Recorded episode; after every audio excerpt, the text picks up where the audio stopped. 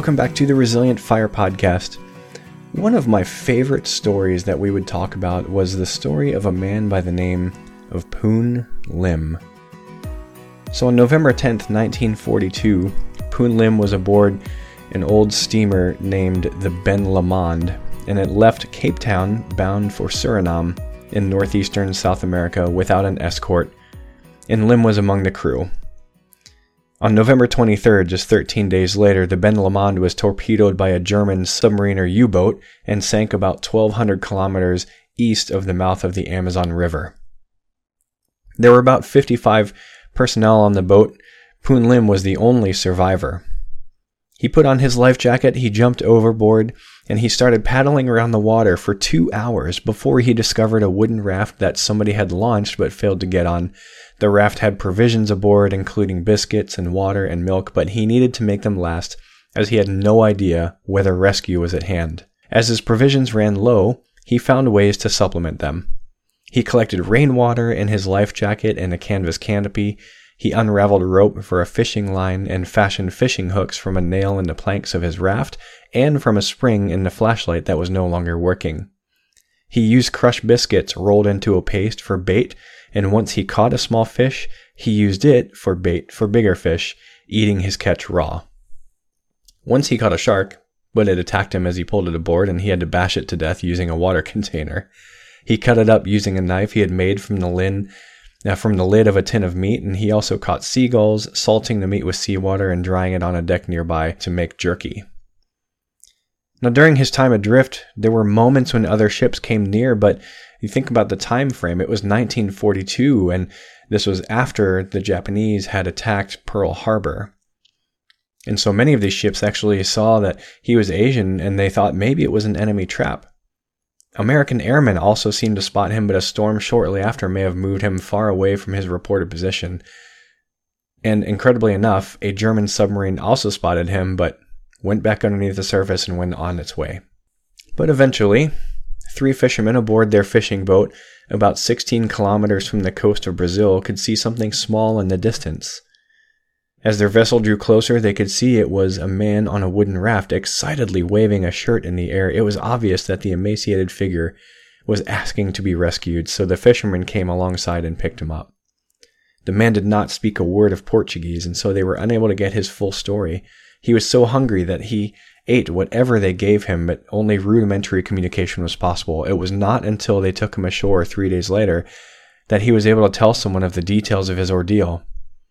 That his name was Poon Lim, that he had been a steward aboard the SS Ben Lomond, a British merchant navy ship, which had been torpedoed in November 1942.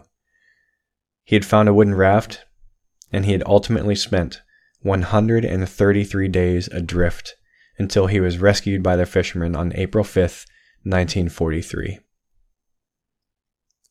When you think about a situation like this, of course, Poon Lim had resources available and, and he was able to improvise a lot of things.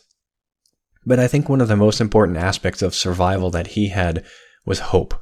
He did not succumb to a, to a lack of hope or a feeling of despair. When you think about psychological stress and when we when we face stressful environments when we are all alone it's very easy to lose hope now a couple weeks ago we celebrated easter and that's when we celebrate the resurrection of jesus from the dead and as i was preparing for a sermon i found myself deep into into uh, first peter right peter's letter to to some dispersed Christians throughout Asia Minor and throughout Turkey. And here's what Peter says. 1 Peter chapter 1 verse 3 Blessed be the God and Father of our Lord Jesus Christ. According to his great mercy, he has caused us to be born again to a living hope through the resurrection of Jesus Christ from the dead to an inheritance that is imperishable, undefiled, and unfading, kept in heaven for you, who by God's power are being guarded through faith for a salvation ready to be revealed in the last time. I love what Peter writes in here because he, he says, first he, he gives blessings to God, right? He says, Blessed be the God and Father of our Lord Jesus Christ. And if you look at Peter's story and the things that he had gone through in his earthly in his, in his earthly life while he was with Jesus, He had denied Jesus. He took his eyes off Jesus when he was walking on water. There were so many times when Peter failed, but after Jesus had died and had been resurrected, and, and Jesus took the opportunity to restore Peter in front of the other disciples on the shore of Galilee after cooking them breakfast, then Peter's heart changed, and so now he's proclaiming blessings to God, the Father of our Lord Jesus Christ. But he, I love this next part.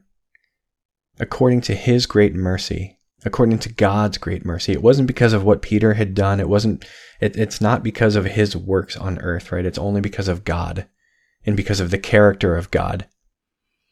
And he says, He has caused us to be born again to a living hope. Right? So God has caused us, and Peter includes himself in all of this. And I think that's such a beautiful thing to keep in mind. And and what I really am trying to focus on here is we're born again to this living hope through the resurrection of Jesus. When we believe in the resurrection of Jesus Christ, when we believe in the truth of that, even though it seems very, very difficult and, and challenging to our, to our earthly brains to try and understand that this actually happened. When we have faith and we believe in the resurrection of Jesus, we now we are born again into this living hope. It's like he's referring back to John chapter 3 when Jesus is talking to the Pharisee and the, and, and the teacher Nicodemus. And Nicodemus says, What does it mean to be born again? And Jesus kind of walks him through that. It's the same sort of language. But we're born again to a living hope. Look, Poon Lim, when he was floating across the ocean, he had hope. And I don't know what his hope was in. I don't know what his faith was or anything like that. But I know that many of us nowadays face things that just seem completely insurmountable. When we face things like child loss or maybe even infertility, right?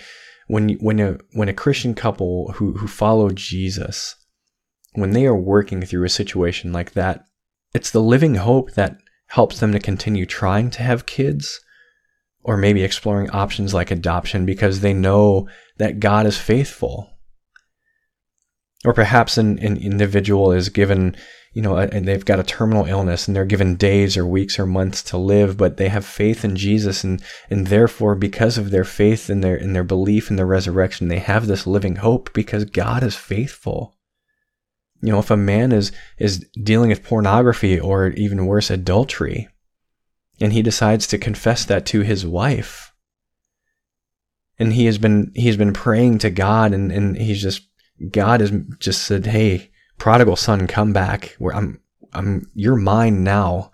When you have your faith in Jesus and you confess these things to your wife, adultery is biblical grounds for divorce, but it is also biblical grounds to show how amazing God is. It's because of God's faithfulness. Or when we think about an orphan child who has been placed in home after home after home but then eventually there's a, a family that brings that child into their home permanently and they become part of that family. It's only because of the faithfulness of God and the truth of the resurrection. It's really hard sometimes to understand why Christians believe what we believe.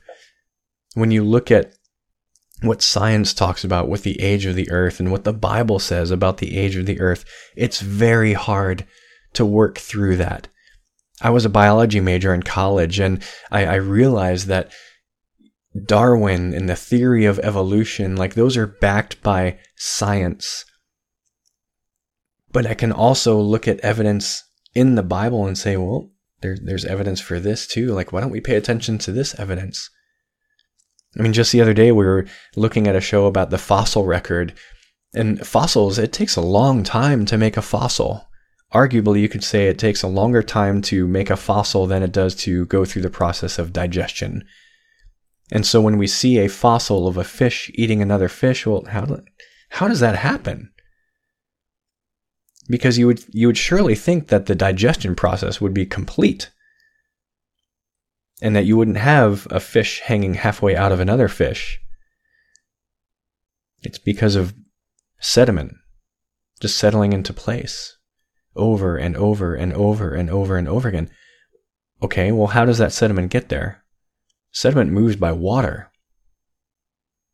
But when we look at the fish eating the fish, well, the, the digestion would have been done. So how do you explain this? Well, maybe there was just a great flood of water all of a sudden.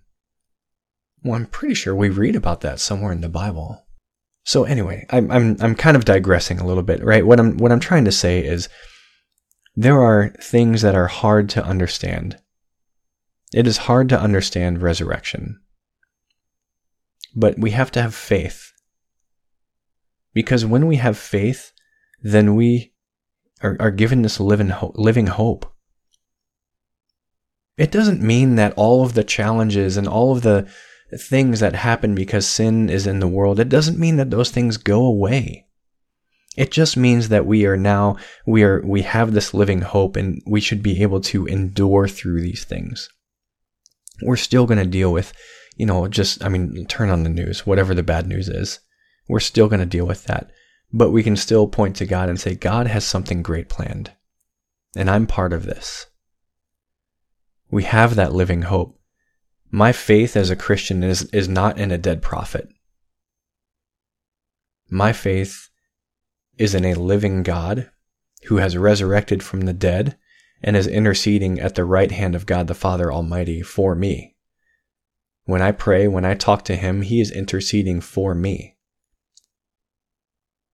And so, no matter what I face as a Christian, this living hope, no matter what I face, it's going to be what powers me through until either salvation, right, the, the, the end of my new birth, or until Jesus comes. So when you think about Poon Lim, 133 days floating across the ocean, he had a lot going for him, but he had hope. And as a Christian, when we believe in the truth of the resurrection, and we understand the sacrifice that Jesus paid for us on the cross, and the death that he died, which was excruciating and barbaric.